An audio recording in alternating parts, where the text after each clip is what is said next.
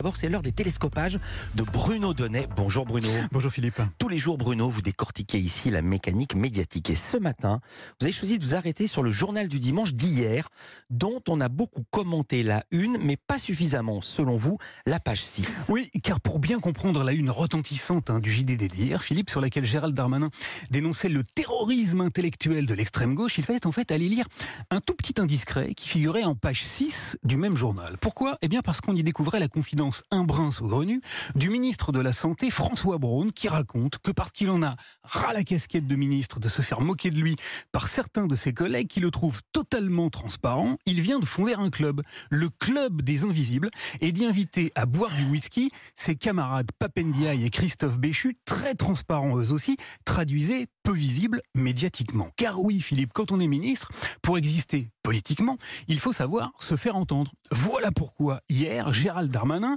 a décidé d'utiliser un mot qui claque terrorisme dans une interview qu'il a accordée au journal du dimanche. Succès garanti, hein, la formule a été reprise absolument partout.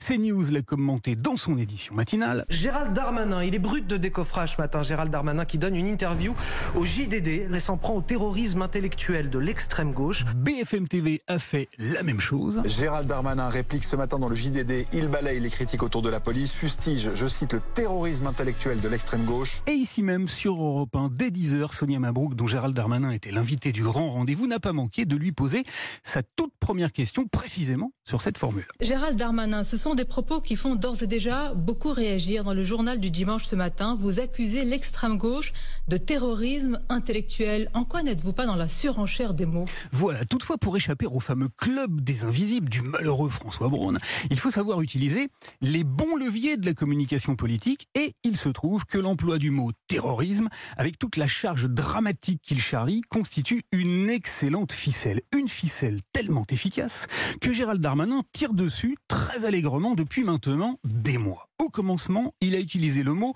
dans son sens propre pour condamner les attentats. L'ouverture de ce procès est l'occasion pour nous de rappeler que la lutte contre le terrorisme islamiste est une grande priorité du gouvernement. Voilà, il parlait donc de terrorisme islamiste, mais très vite, le ministre de l'Intérieur a choisi de filer la métaphore et d'user la ficelle jusqu'à la corde. Comment? Eh bien d'abord en accolant gauche à islamiste pour former une formule explosive, l'islamo-gauchisme, et la lancer en pleine Assemblée nationale au député insoumis Alexis Corbière. Un parti comme le vôtre en soit désormais lié avec un islamo-gauchisme qui détruit la République. Voilà la réalité, monsieur Corbière. Et puis, et puis après le terrorisme islamiste, après le terrorisme islamo-gauchiste, Gérald Darmanin a inventé le terrorisme vert.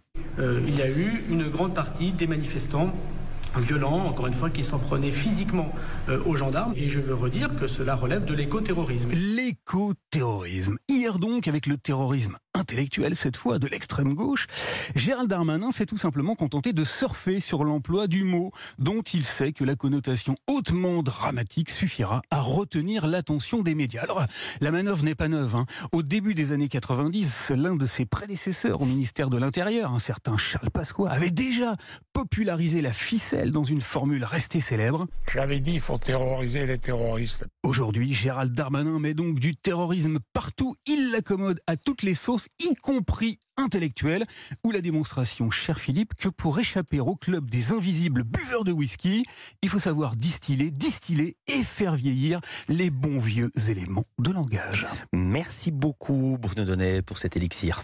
Dans un